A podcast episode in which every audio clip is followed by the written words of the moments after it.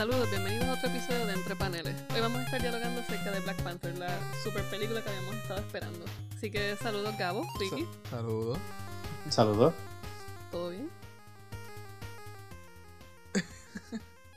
Ricky es el ¿Por qué- peor, por hermano. qué- por- por qué Ricky siempre, Ricky siempre quiere ir primero y después cuando se le da la oportunidad no Se queda dice? callado, mano. Como el Pero peor. que yo- yo- Gabo dijo hello. No. No, ¿No? Que alguien dijo hello. Eso fue. esas son las voces en tu cabeza y no somos nosotros. Sneaky. Uy, eso es un phantom signal entonces. Sí. ¿Y que todo bien, Ricky? Todo bastante bien, fíjate. Los estudiantes míos no aprecian la educación, pero estamos ahí luchando para ver si la aprecian eventualmente.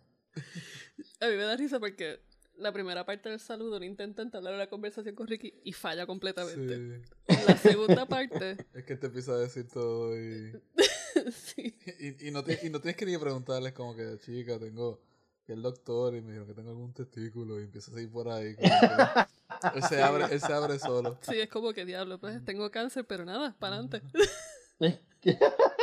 Algo ahí. Exacto. no, hay que Sí, no, medicamento. verdad que es que son, son de estos días donde lo que dan ganas es de ver Black Panther en, en loop todo el día. ¿Sabes? No ir a trabajar, no hacer nada. Pero estamos aquí sobreviviendo en la lucha. Ricky, como tú pretendes ver Black Panther en loop todo el día, ¿acaso tú conoces algo de que nosotros no conocemos? Sí. Ay, ay, hay forma. El PlayStation tiene algo que te permite verlo. Bueno, pues así es como no queremos incriminarnos, así que vayamos a Black Panther. Exacto. Ambos todos tenemos recibo de que la vimos Sí, legalmente. así Exacto. que- sí, todos fuimos al cine Ujú. prácticamente dos Yo días después particularmente también. que salió. Así que estamos en ley. Sí. ¿Escucharon? Exacto. Estamos en ley. Bueno, eh, Black Panther. Yo creo que esta. Yo sé que yo siempre digo que era una de las películas que más habíamos estado esperando, pero realmente, ¿Te estaba esperando? Black Panther sí. ¿Tú crees? Ya la empecé a esperar como una semana antes que saliera, que fue evidente de que iba a ser buena. Porque meses antes yo era como que eso puede ser bien malo. Pensé que yo estaba bien pompeada desde que yo vi Avengers Civil War. O Captain America Civil War, whatever you Ah, wanna ok. call it. Mm. Eh, estaba bien pompeada y realmente cuando empecé a ver fotos y el primer trailer yo dije, ok, esto está brutal. Me desanimó un poco porque los trailers seguían enseñando lo mismo, Ok. Pero llegó el día. Pues a mí, a mí me desanimó el hecho de que a mí me pasa mucho esto. Y es que cuando yo veo trailers de películas que tienen como que una inclinación afroamericana y tienen que tener hip hop como soundtrack, a mí me desmotiva por completo. Porque creo que lo están haciendo muy.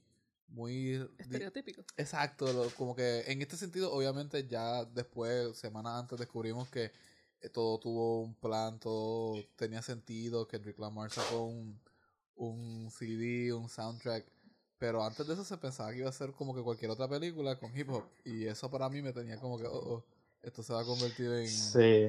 Yo quizás entiendo un poco, pero yo como que tenía Luke Cage en mente y Luke Cage a mí me encantó. Así que no, no, me, iba no me iba a molestar si era hip hop con puño y patada. Sí, pero Luke Cage no fue hip hop, Luke Cage Luke fue como que fue funky soul y blues, fue bien funk, bueno, sí. y fue bien bueno.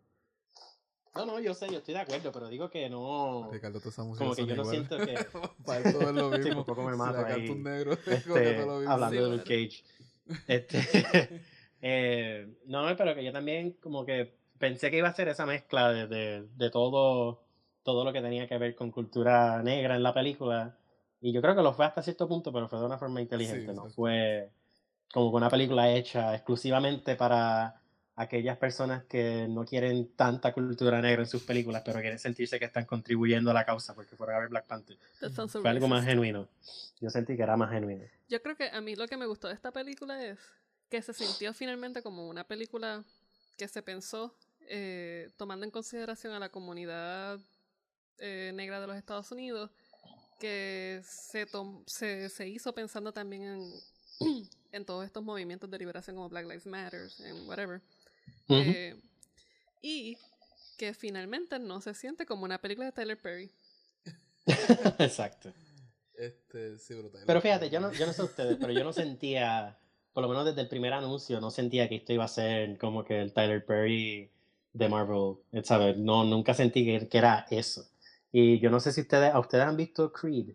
Sí. Sí. Oh, pues Creed Ok. es una que está bien hecha. Yo y- tenía Creed en mente y, mismo- Creed y también es el mismo genial, el mismo director. El mismo director y escritor, ¿no? Sí. Sí, Este.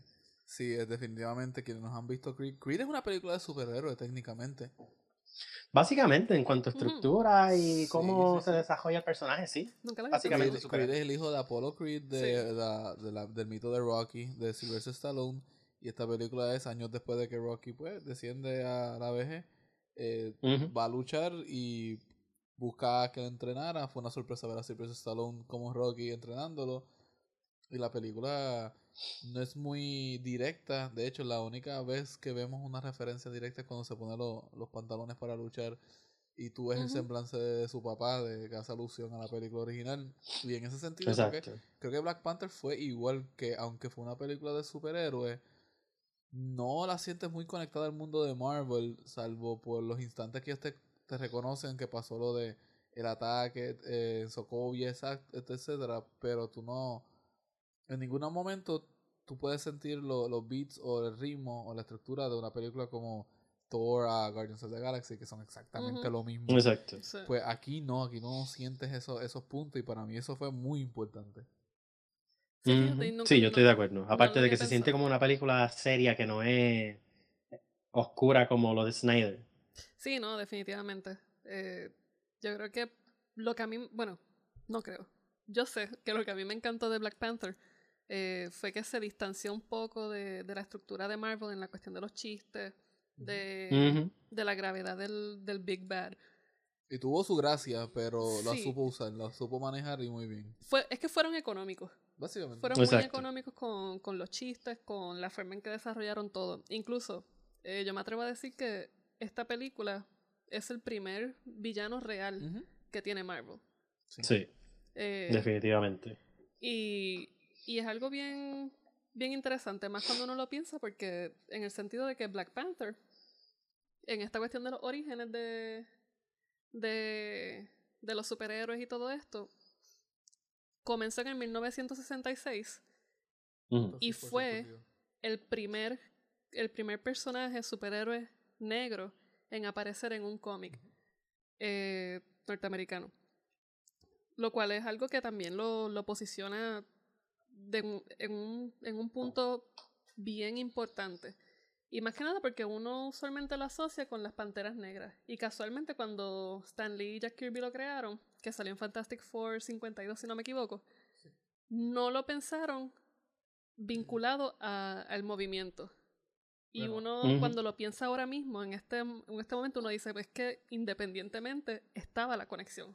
Es, Exacto. es un poco difícil dar por sentado o, o decir de forma certera si no lo estaban pensando porque eh, meses antes, pero con cuestión de cuatro meses, algún número bien bajito, en Lowest County en Alabama, fue que surgió por primera vez lo que se conocía como que el Black Panther eh, con el símbolo de Pantera Negra y era una iniciativa para inscribir a afroamericanos al voto que obviamente había mucha supresión del voto para ese tiempo. Y en cuestión de meses aparece como que hacen el logo de ellos, que es una bandera que se ve una pantera negra.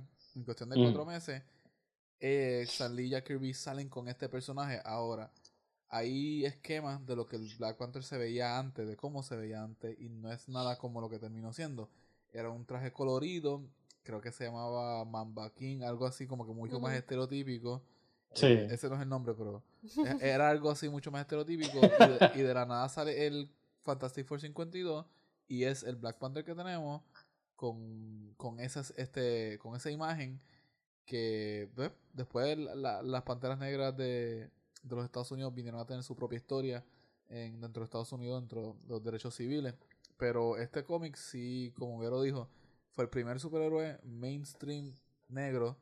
Este, y como dato curioso, eh, salió en Fantastic Four del 52 al 54, Ujú. tienen varias historias donde conocen a los Inhumans, etcétera Y pues, cómic de sus tiempos, en los Fantastic Four siempre hacían una pausa para reconocer cuán bueno T'Challa era. Y tú ves a Reed Richards decir, contra, este T'Challa puede ser un buen ciudadano americano. Contra, este T'Challa pudo haber escrito la Declaración de la Independencia. Verbatim, me estoy repitiendo cosas que él dice en los cómics.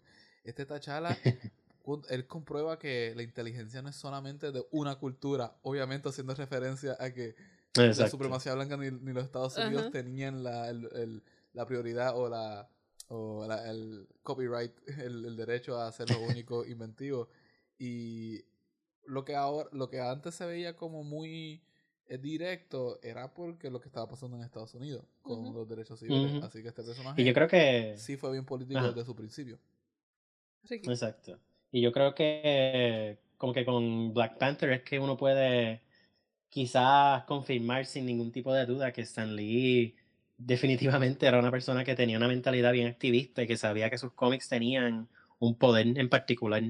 Eh, porque yo creo que de todos los personajes que él ha creado, yo me atrevo a decir que Black Panther definitivamente tiene que estar entre los primeros tres de los más políticos que, que creó. No sé si ustedes están de acuerdo con eso. Porque realmente un personaje que tenga un nombre que alude a un movimiento, ¿verdad? Que entonces luego se va a convertir en una imagen, una cara fuerte dentro de lo que va a ser la contracultura en Estados Unidos. Yo creo que también... Este, tú lo puedes no alegar por encontrar evidencia que se reconozca. Es bien difícil. salir para este tiempo él se mantenía fuera de los extremos políticos y él mm. hacía como que alusiones a algo y se echaba para atrás cuando lo acusaban. Y mm. aunque él sí llenó el Marvel Bullpen, los artistas de Marvel eran bastante liberales. Tú tienes un Steve Ditko que terminó siendo un libertarian extremista que se, escondió del, del mundo. Tenía a Don Heck y esta gente que sí eran como que liberales. Stan Lee y el mismo Jack Kirby, que eran veteranos de guerra, tendían a ser un poco más conservadores en cuanto a lo de patriotismo, milicia, etcétera, pero por lo de la guerra de Vietnam se estaban haciendo un poco más abiertos.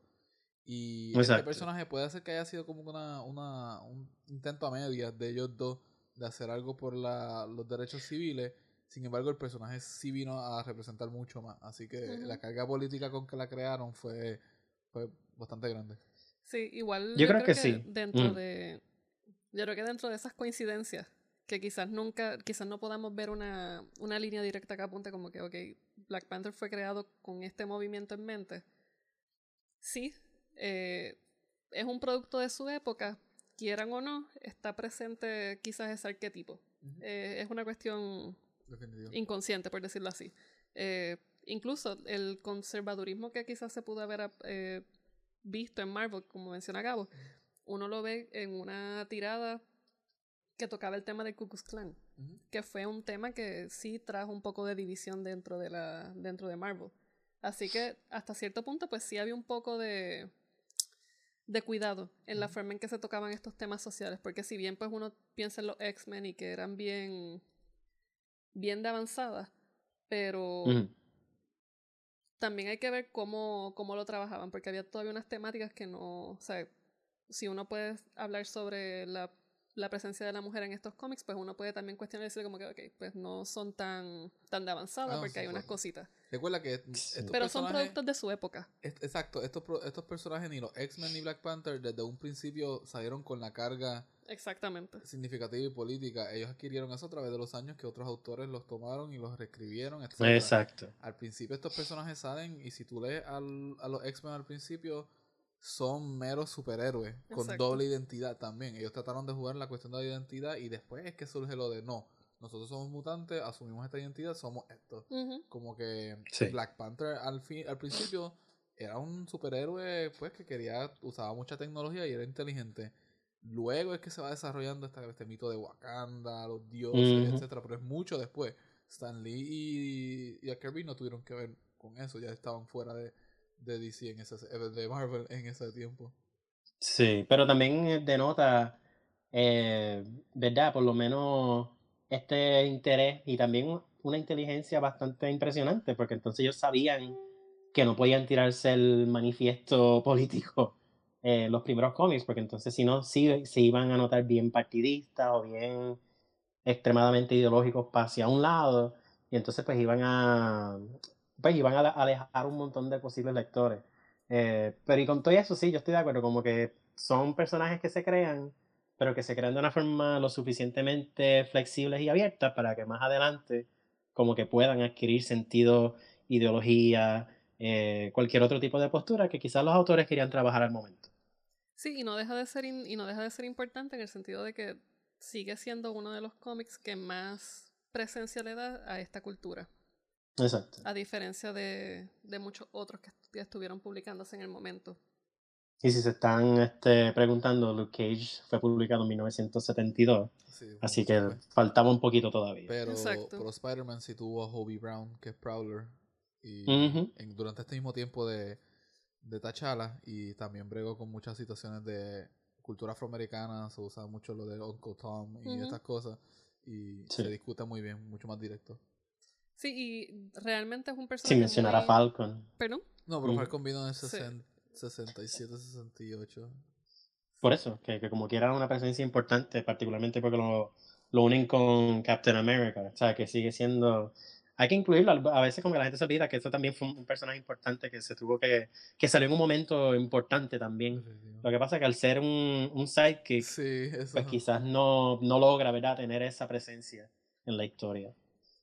Sí, ¿no? Y yo creo que también uno, el hecho de que la película se haga en este momento, después incluso de la tirada de Ta-Nehisi Coates, Ujú. también le da cierta importancia porque fue un personaje que hasta cierto punto estuvo medio sleeper.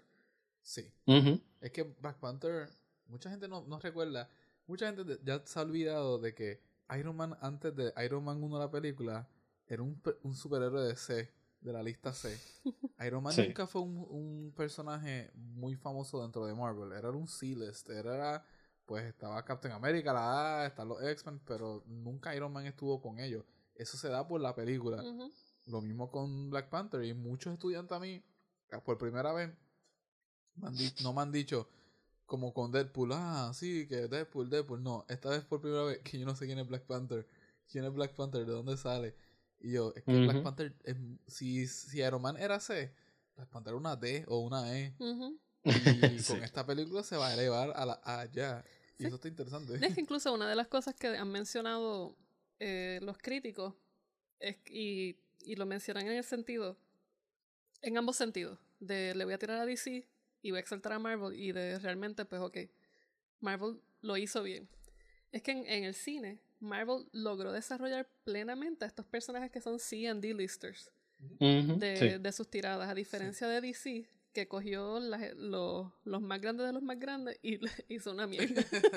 por la excepción Exacto. de, de la producción de Nolan y por la excepción de Wonder Woman. El factor tiempo en ese Sí, sentido. el- Sí, el pero, pero hay que de- reconocerlo porque tú tienes que si Black Panther era D o E, The Guardians of the Galaxy eran Z. Exacto. Sí, tú sabes, y de momento ahora son A-listers. Eso Sí. es muy cierto, sí. Eh, no, y. Marvel realmente le ha dado cariño a estos personajes que son F-listers. Exacto. Eh, y, y han sido sleepers precisamente por, por esa cualidad que tienen que no, no, fueron, no fueron los fan favorites desde el principio. Y esto también permitió que cuando Ta-Nehisi Coates coge este personaje y desarrolla estas nuevas historias, le da otro matiz que quizás otros Ujú. autores no, no habían podido darle. Eh, entonces luego nos vemos con, con esta superproducción. Eh, algo que yo vi de lo de la corrida de Tanahashi Codes reciente es la, la cuestión de privilegio dentro de Wakanda. Eh, Sí. Por mucho tiempo se veía que Black Panther T'Challa era pues heredero de, de bondad y que Wakanda hacía cosas buenas por el mundo y que su civilización era utópica.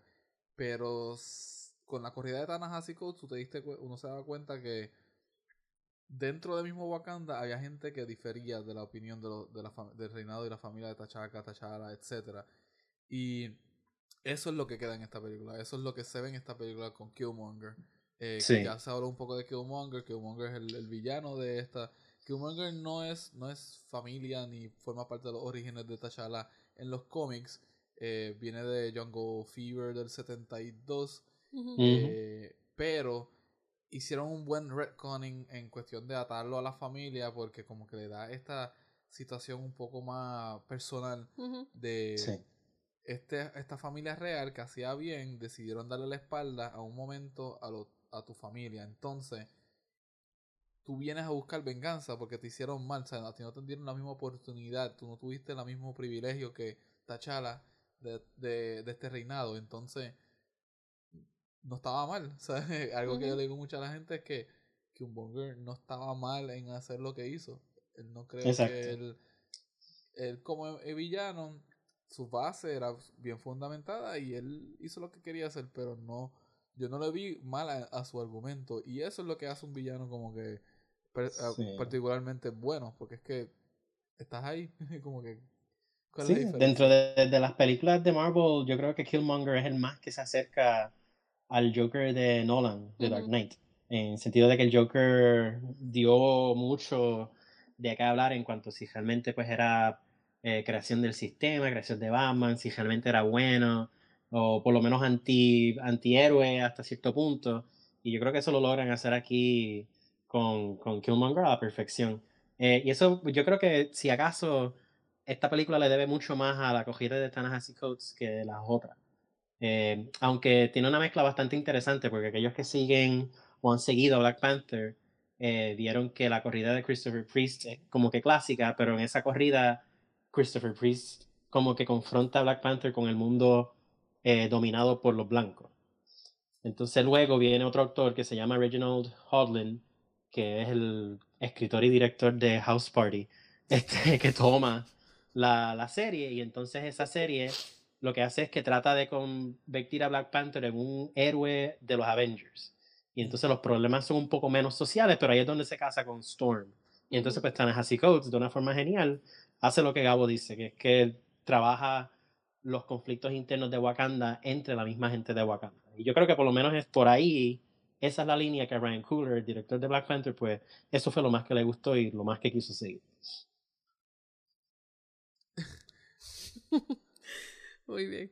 Eh, fíjate, con lo que dices respecto al Joker, a mí, yo coincido en que ambos personajes, o sea, que, que Marvel finalmente dio un malote a la altura del Joker de Nolan, en el sentido de, de la gravedad que representaban para, para el status quo y para, para Wakanda y, y lo que eso podía representar para el mundo externo. Eh, lo que sí no sé si coincidir es hasta qué punto se puede argumentar que es un producto de la sociedad. Yo voy ahí. Eh, donde. donde... espérate, espérate. No, aguanten a Gabo, aguanten a Gabo que se tira. Es que. Exacto. Joker, Joker Batman, y de hecho también eh, fue bueno que Nolan usó a Joker en esa película Batman con Two-Face, porque Two-Face también es producto del sistema. Es la persona que piensa que el sistema va a funcionar y termina, pues, no creyendo en el sistema porque no le funcionó. Eh Killmonger en Black Panther surge por su padre. Su padre fue un espía que fue enviado al mundo fuera de Wakanda y se radicaliza por el racismo que hay contra los negros allá afuera. Por lo tanto, este lineaje de radicalización te refleja las otras realidades que hay en el mundo de particularmente la experiencia afroamericana en los Estados Unidos. Aunque se, se habla de otras en alrededor del mundo en la película, se habla de la subjugación de los afroamericanos, de los africanos en general, negros, alrededor de todo el mundo. Y esa, esa experiencia como creación del sistema, del sistema blanco patriarcal que hemos vivido en todo toda la, historia de 10.000 años que, que, hay, es lo que produce a Killmonger. y, y, a su papá y, y esa visión. Y entonces Killmonger, por eso es que llega a Wakanda con esta visión de vamos entonces a entregarle esta arma a los afroamericanos y, negros de todo el mundo para que se rebelen, para que por fin tengan una voz y voto en, en, el mundo, que es más o menos lo que el Joker quería hacer al bajar al mundo, al, sistema de anarquía. Vamos a destruir las estructuras de poder para que tú veas cómo la gente es en su naturaleza. Y aquí él, lo que Killmonger era, vamos a darle el arma a los negros para que sea justo en, en su punto de vista histórico de que los negros siempre han estado por debajo de la bota de, de alguien arriba. Entonces, él lo que le, queda, lo que le quería dar era como una oportunidad de lucha, de levantarse. Pero, ¿a ti no te parece que la posición desde la que Killmonger eh, hace esto es prácticamente una posición de colonizador? Él llega a este lugar, se apodera de unos recursos que no son suyos, aunque hasta cierto punto él es él es. Él era pues, heredero también, pudo haber sido heredero de eso. Sí, no, no, a eso iba. Aunque él también eh, fue un heredero. Eh, pero él se, quiere apoderar de estos recursos para descojonar el mundo y poder, poder hacer eh, crecer o, o, hacer que una cultura esté en su, en su máximo apogeo gracias a la opresión de los otros. no, mi crítica con Killmonger. Incluso, incluso tenemos un episodio de Whitesplaining en el que, en el que este Bilbo Baggins le dice. Bilbo Baggins. Bilbo Baggins está en la película. Eh, Martin Freeman le dice, la gente que se mala con los nombres, eh, le dice a, al corillo de Wakanda como que, mira, esta gente lo entrenamos, lo que hace esto, va a estos sitios, desestabilizar, crear caos para que nosotros lleguemos. No, no, pero le entregaron a los blancos en el poder. Claro. Que esa es la alusión de cómo el blanco es que te corrompe en, en esta visión de, de, del sistema creado por ellos. Sí, pero que en ese sentido no, no lleva a una solución, sino que lo que hace es que coge la táctica blanca, la suplanta. Y el modus operandi, yo creo, pero yo creo que eso se dio por brevedad de la película, porque ya la película estaba tomando mucho tiempo y no te podían hacer una, una aplicación de, de filosofía al, al, modo de operar. Sí, yo, la, mi crítica con el mal, villano de Killmonger es que en ejecución, básicamente fue otro villano regular. En ese sentido de vamos a destruir el mundo y yo me asumo el trono y te lo quito.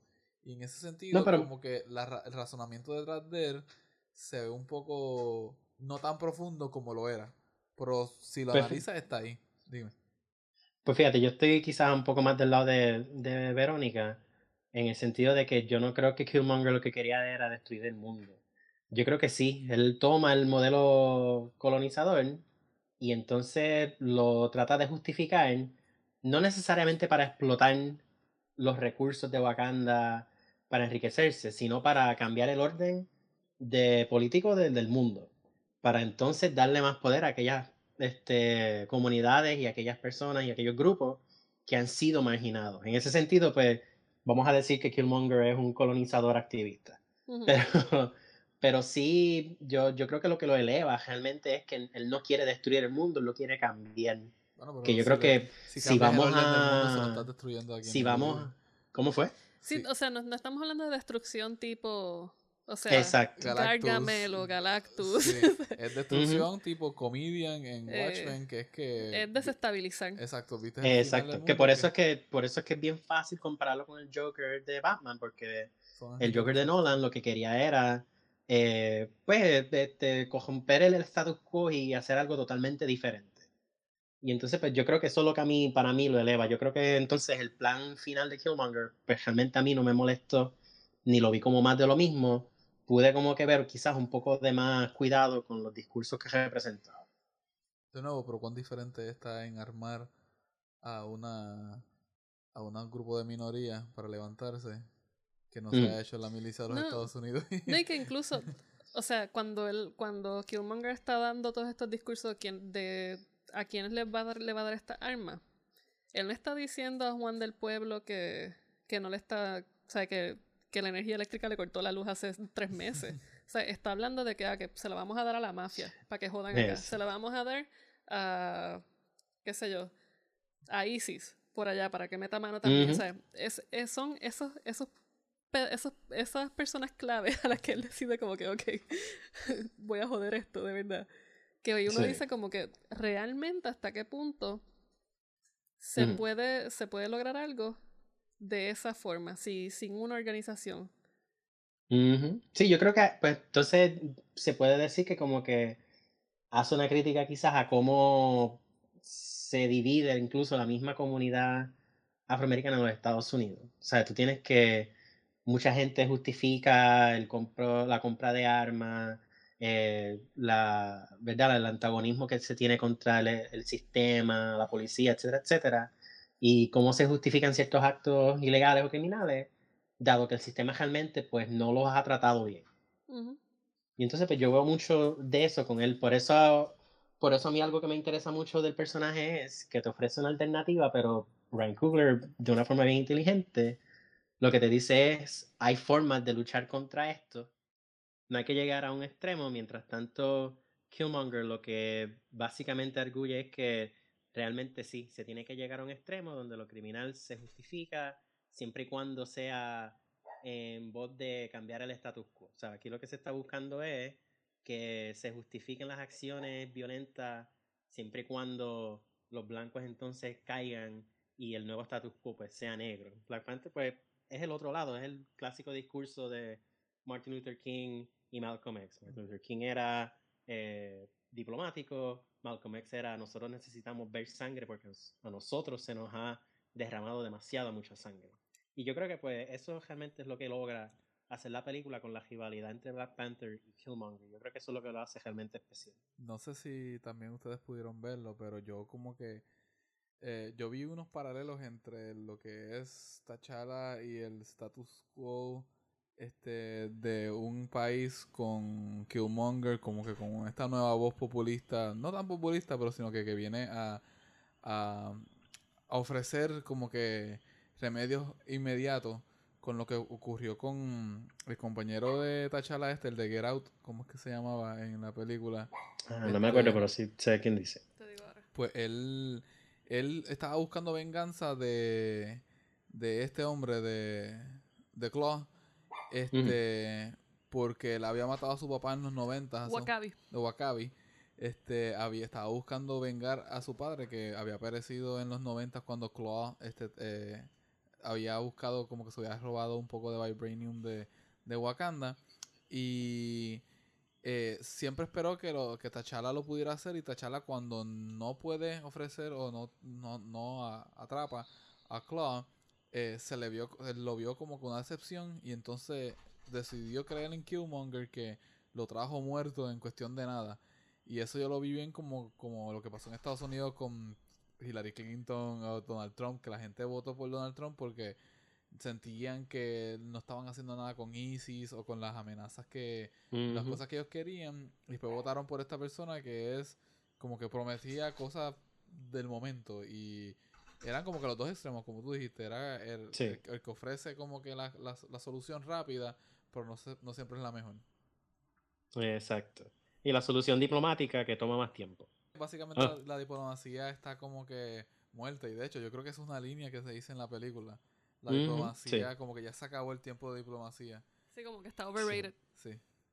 Exacto. ¿No? Y también eso se une al discurso de Wakanda al ser este como que alejada de, de- del ojo público del mundo. Eso a mí me gustó mucho porque también tiene unos aspectos políticos a nivel macro, ¿sabe? Que no todo es vamos a ver cómo entonces este grupo de minoría reacciona, ¿no? Mira, Wakanda es una sociedad importante, grande y sumamente poderosa, pero decide aislarse y eso es algo incluso que, que- que está bien, bien codificado dentro de la historia de los Estados Unidos como tal, ¿sabe? Que no, no se conformó con mirar relaciones raciales y sociales como algo minoritario solamente. Eso, eso fue bien inteligente. Bueno, y ahora uno ya expusimos un poco cómo es que Killmonger se posiciona como el más malote de todos los malotes. Pero, ¿qué puede significar esto para los villanos de las próximas películas de Marvel? ¿Quién se, quién se tira? ¿Qué tú dices, Gabo? Sométele, Gabo, sométele. Creo que. No, es que ahora, como ya sabemos lo que viene por ahí, que es el Infinity War, Thanos se tiene que presentar como más malo que malo. Yo no creo que el razonamiento de Thanos va a ser tan lógico. Sin embargo, no tiene que serlo porque Thanos es como que ya la figura de- del villano superhéroe clásico que tiene, quiere destruir por, pues, por diversión. Eh, creo que sí, es cuestión de este de construcción no creo que vaya a ser nada profundo, honestamente. Este, Sí. honestamente, en esa cuestión de, de- de historia, no creo que es que Killmonger es muy personal y Thanos va a ser casi caricaturesco en ese sentido. Sí, yo estoy de acuerdo. Yo, por lo menos Thanos, pues va a ser el clásico voy a destruir el mundo. Pero eso pasa también en los eventos de Marvel. Tú tienes unas historias individuales buenas y entonces los eventos se convierten en quien da el puño más duro, Sí, sí. realmente. No sé. Pero para, Y como pero que, para no películas sé. próximas, pues sí, tienen que mejorar. Esa- eso mismo iba a decir, que entonces pues ya de ahora en adelante todas estas películas individuales pues tienen que step up their game porque ahora Killmonger realmente estableció el estándar y es tan y tan y tan bueno y está tan bien escrito que, que yo creo que una película de Marvel con un villano medio flojo pues se va a ver peor de lo que se hubiese visto. ¿Cuál? Yo lo, les voy a hacer la pregunta y voy a tirar mi, mi respuesta y ustedes, quiero que ustedes me, me digan o me debatan. ¿Cuál ustedes piensan que sería un villano de, de todos los que hemos visto de Marvel? No solamente del MCU, pensemos también en Fox. ¿Cuál sería el villano que más se asemeja o que podría darle la pelea a Killmonger? Yo digo que Magneto. Yo creo que es un personaje que en el cine se ha trabajado muy bien y que tiene, tiene la fuerza como para enfrentar a un Killmonger y no se siente caricaturesco como los otros que ha desarrollado el MCU. Sí, yo estoy de acuerdo contigo, porque realmente yo creo que Loki fue un villano bien desarrollado dentro de lo que era, pero profundo a nivel Killmonger y personal no lo es, porque, o sea, yo no veo a, a Hulk este, cogiendo a Killmonger por las piernas y, y, ¿sabes? sometiéndole al piso con él. ¿Sabes? Bajando el piso con Killmonger. A Ujú. Loki, pues cuando le hicieron eso, lo rebajaron tanto que pues, realmente le quitaron mucho poder. No, y las películas que han Este- seguido siguen rebajando a Loki a Sí. hacer una, una caricatura. Exacto. Sí, es un chiste ya. Sí, es ya Loki es un chiste. Sí, ya. Pero sí, no. Magneto está genial. Eh, yo creo que los X-Men han sido los personajes que más. Bueno, a mí me encantó Doctor Octopus en Spider-Man 2. Ya. Yo, para mí, ese es un soft spot para mí. Yo, yo creo que ese es de los mejores villanos que han tenido. Es bien caricaturesco, pero pega con, con el universo de, de, Bat- de, de Batman, de Spider-Man. pues pega muy bien. Eh, Pero, ¿por qué? Por los tentáculos. Claro, claro, los tentáculos le ganan a cualquier cosa. Eso, eso está diseñado para hacer millones y millones y millones en taquilla. Pero no, a- afuera de relajo, lo- a mí la, la- es un héroe trágico. Eh, realmente su, su maldad es parte de una locura que salió de experimentación. Él tiene, ¿verdad? Esta cosa con que pierde su esposa. No sé, como que yo, yo por lo menos vi que tiene distintas dimensiones. A diferencia de, qué sé yo, Green Goblin. Green Goblin tenía una historia bastante interesante, pero la lograron convertir en una caricatura de Fox de, de Morning Cartoons. Ujú. ¿sabe? Funcionó para lo que era. Pero Doctor Octopus yo sentí que, que sí tenía tela para cortar y pues Sam Raimi logró darle una, un ángulo bastante interesante. Pero fuera de eso, realmente, ¿sabe? Ultron no lo fue. No. Este, Bucky Barnes no es villano enteramente, ¿sabe? Poco a poco se va convirtiendo en, un héroe. lo eh, ese es el problema de yo- Magneto. y Magneto se puede decir que es un villano. Magneto es un antihéroe. Esa es la cosa. Que Sí. yo, no veo, yo Magneto- no veo a Magneto como un villano, así que no puedo. Sí, pero para los Es un, es es un Killmonger.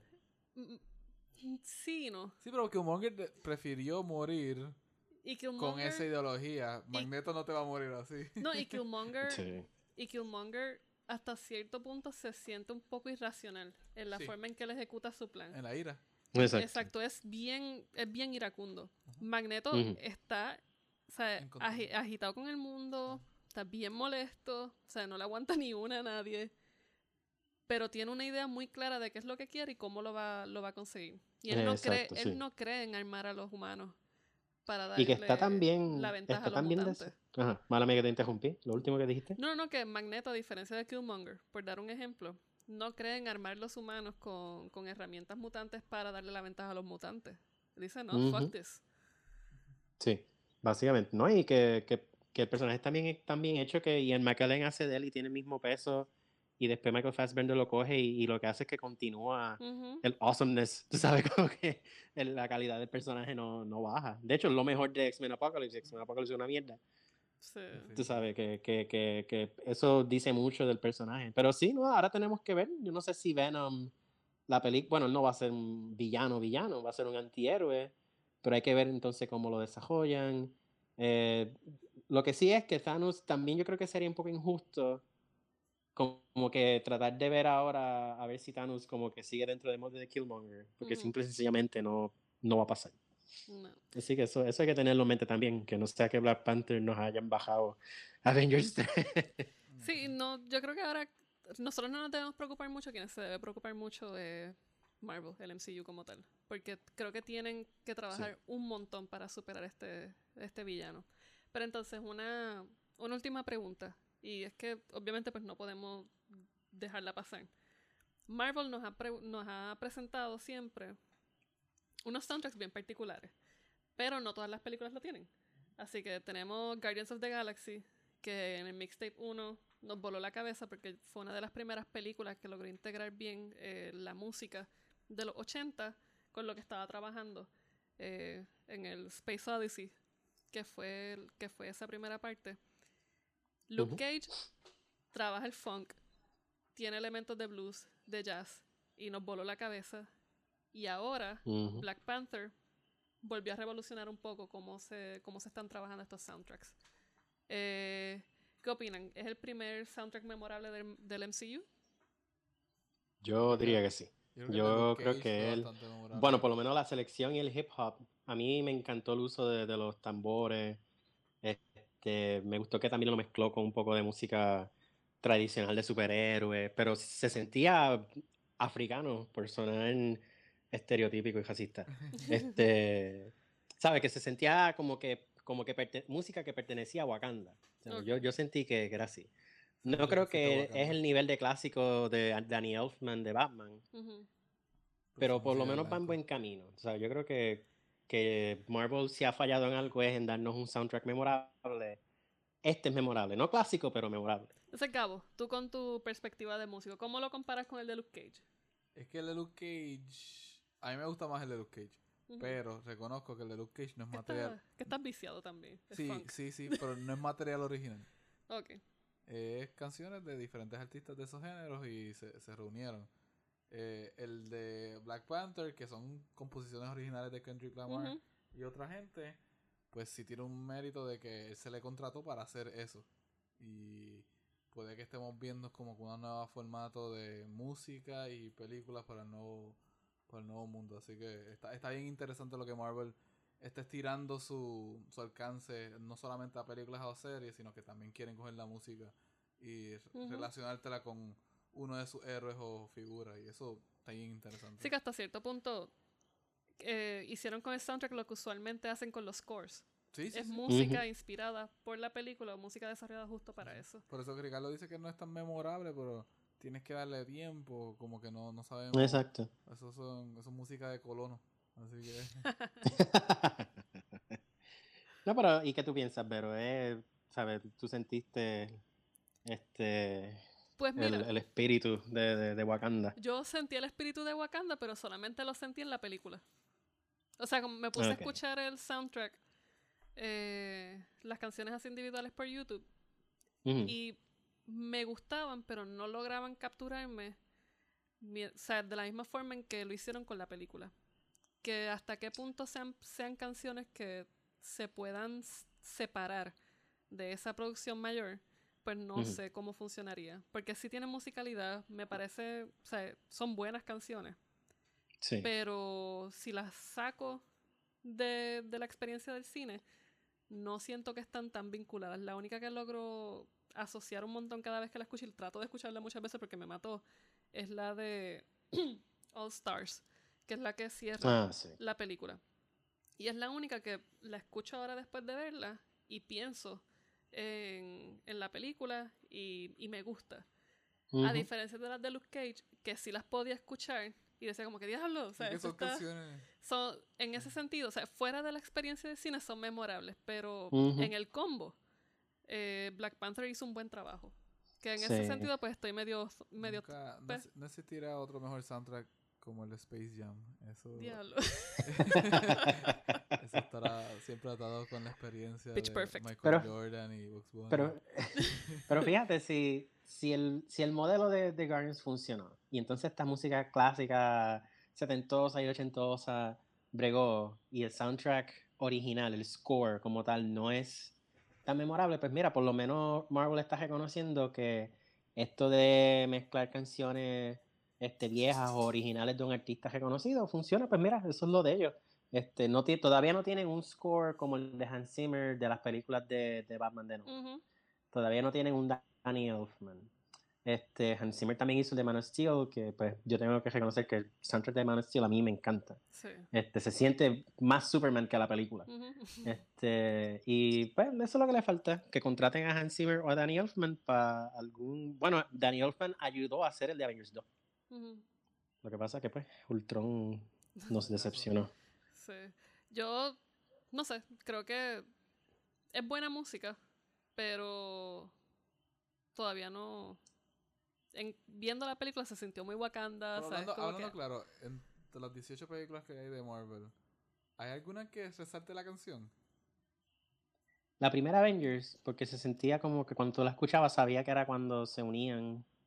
Pero that's it. Como ¿Verdad que que eso no, es mucho no. más. Guardians. Porque hasta, hasta Warner Brothers en la última de, de Wonder Woman, yo no puedo Ujú. sacarle el...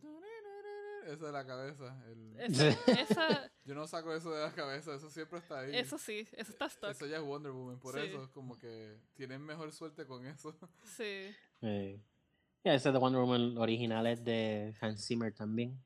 ¿Sí? Eh, Sí. No, esa, esa no, esa canción fue una chelista, si no me equivoco, Sí. que hizo el primer arreglo que salió para Batman vs. Superman y luego lo trabajaron más para la película como tal. Si tú escuchas, Ah, ok. la tonada cambia un poco entre ambas, pero no, no me parece que es de Hans Zimmer. Ok, ok. Es, la Eh, única, es la única que sí. no, no fue bajo... bajo Eh, pero sí, eh, yo creo que estas películas deben seguir explorando un poco más el ámbito de la música. Y yo creo que Luke Cage es un gran ejemplo. Eh. Black, Black Panther lo hizo muy bien, definitivamente. Entonces, por último, ¿qué quisieran ver en, en Avengers? Eso Wow. ser- yo- yo- Gabo, tírate todo lo la, que yo la pienso. primera, Infinity War, va a ser un Empire Strikes Back.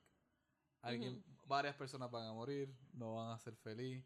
Thanos va a ganar esa primera mitad. Pero que, es que, honestamente, no. Es como que, que tú quisieras ver, que tú quisieras ver en un evento de cómics. Es como que. Vas a ver una pelea y mucho boom, blam, Lo que pues, ¿a quién queremos ver morir?